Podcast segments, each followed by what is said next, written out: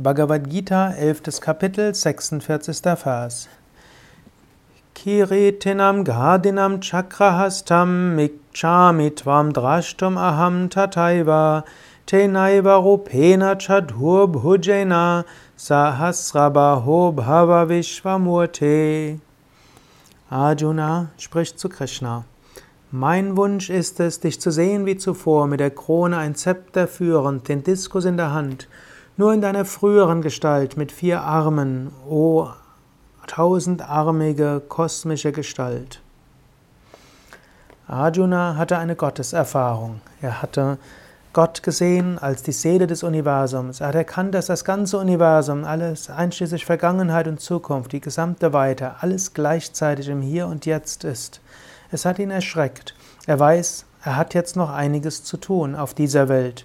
Er kann sich zum Instrument machen. Er hat zwar einiges zu tun, aber Gott wird durch ihn hindurch wirken. Und um dort im normalen Leben zu sein, muss er ins Normalbewusstsein zurückkehren. Aber er bittet darum, oh Gott, auch wenn du jetzt, auch wenn ich jetzt ins Normalbewusstsein zurückkehre, lass mich dich irgendwo wahrnehmen, lass mich dich wieder beschränkt vorstellen. Du kannst Gott dir vorstellen als Jesus, ne? du kannst dir Gott vorstellen als Shiva, als Krishna, als Buddha. Du kannst auch zu einem selbstverwirklichten Meister beten.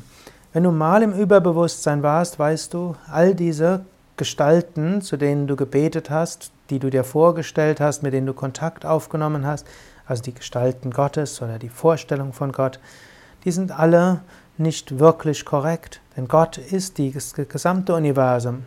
Aber um zu Gott in Beziehung zu treten, kann es hilfreich sein, einen Kanal aufzubauen zu Gott. Eben zum Beispiel zu einer Vorstellung von Krishna. Eben zum Beispiel zu der Vorstellung von Jesus. Kein Mensch weiß, wie Jesus ausgesehen hat. Dennoch, wenn Menschen sich Jesus auf irgendeine Weise vorstellen, spüren sie seine Liebe, sie spüren seine Gegenwart, sie können zu ihm beten und sie hören auch seine Antwort. So können sich Menschen auch an Krishna und an Shiva wenden. Manche wenden sich an große Meister, wie zum Beispiel Swami Shivananda.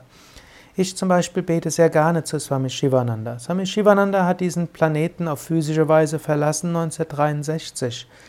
Dennoch, wenn ich mich an ihn wende, spüre ich, er ist da.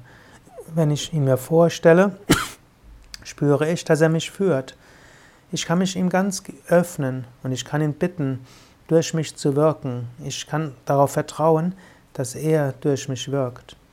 Jetzt, wie kommt das? Existiert Swami Shivananda irgendwo als Individuum, als Geist irgendwo im Himmel? Hm, wir wissen es nicht. Nach Vedanta nicht. Nach Vedanta hat Swami Shivananda das Höchste verwirklicht, ist also eins geworden mit Brahman, mit Brahman. Wenn ich mich jetzt an ihn wende, wende ich mich an Shivananda in einer konkreten Gestalt. Diese Gestalt ist letztlich meine Vorstellung, aber durch diese Vorstellung kann Gott hindurch wirken.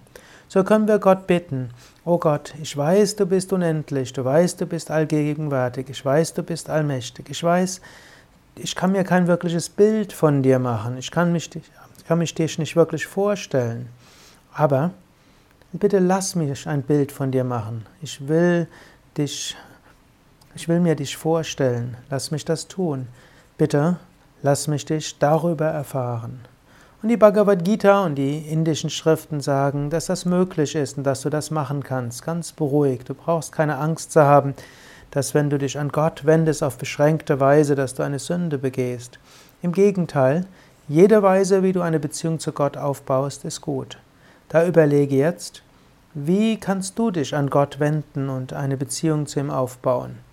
Ist es abstrakt über Lichtvorstellung? Ist es über eine der traditionellen Vorstellungen wie Jesus, Shiva, Krishna? Ist es über einen Meister wie Shivananda? Ist es irgendwie ganz anders? Und sei dir bewusst, egal wie du dir Gott vorstellst, in der Gestalt, in der du dir Gott vorstellst, wird Gott zu dir wirken.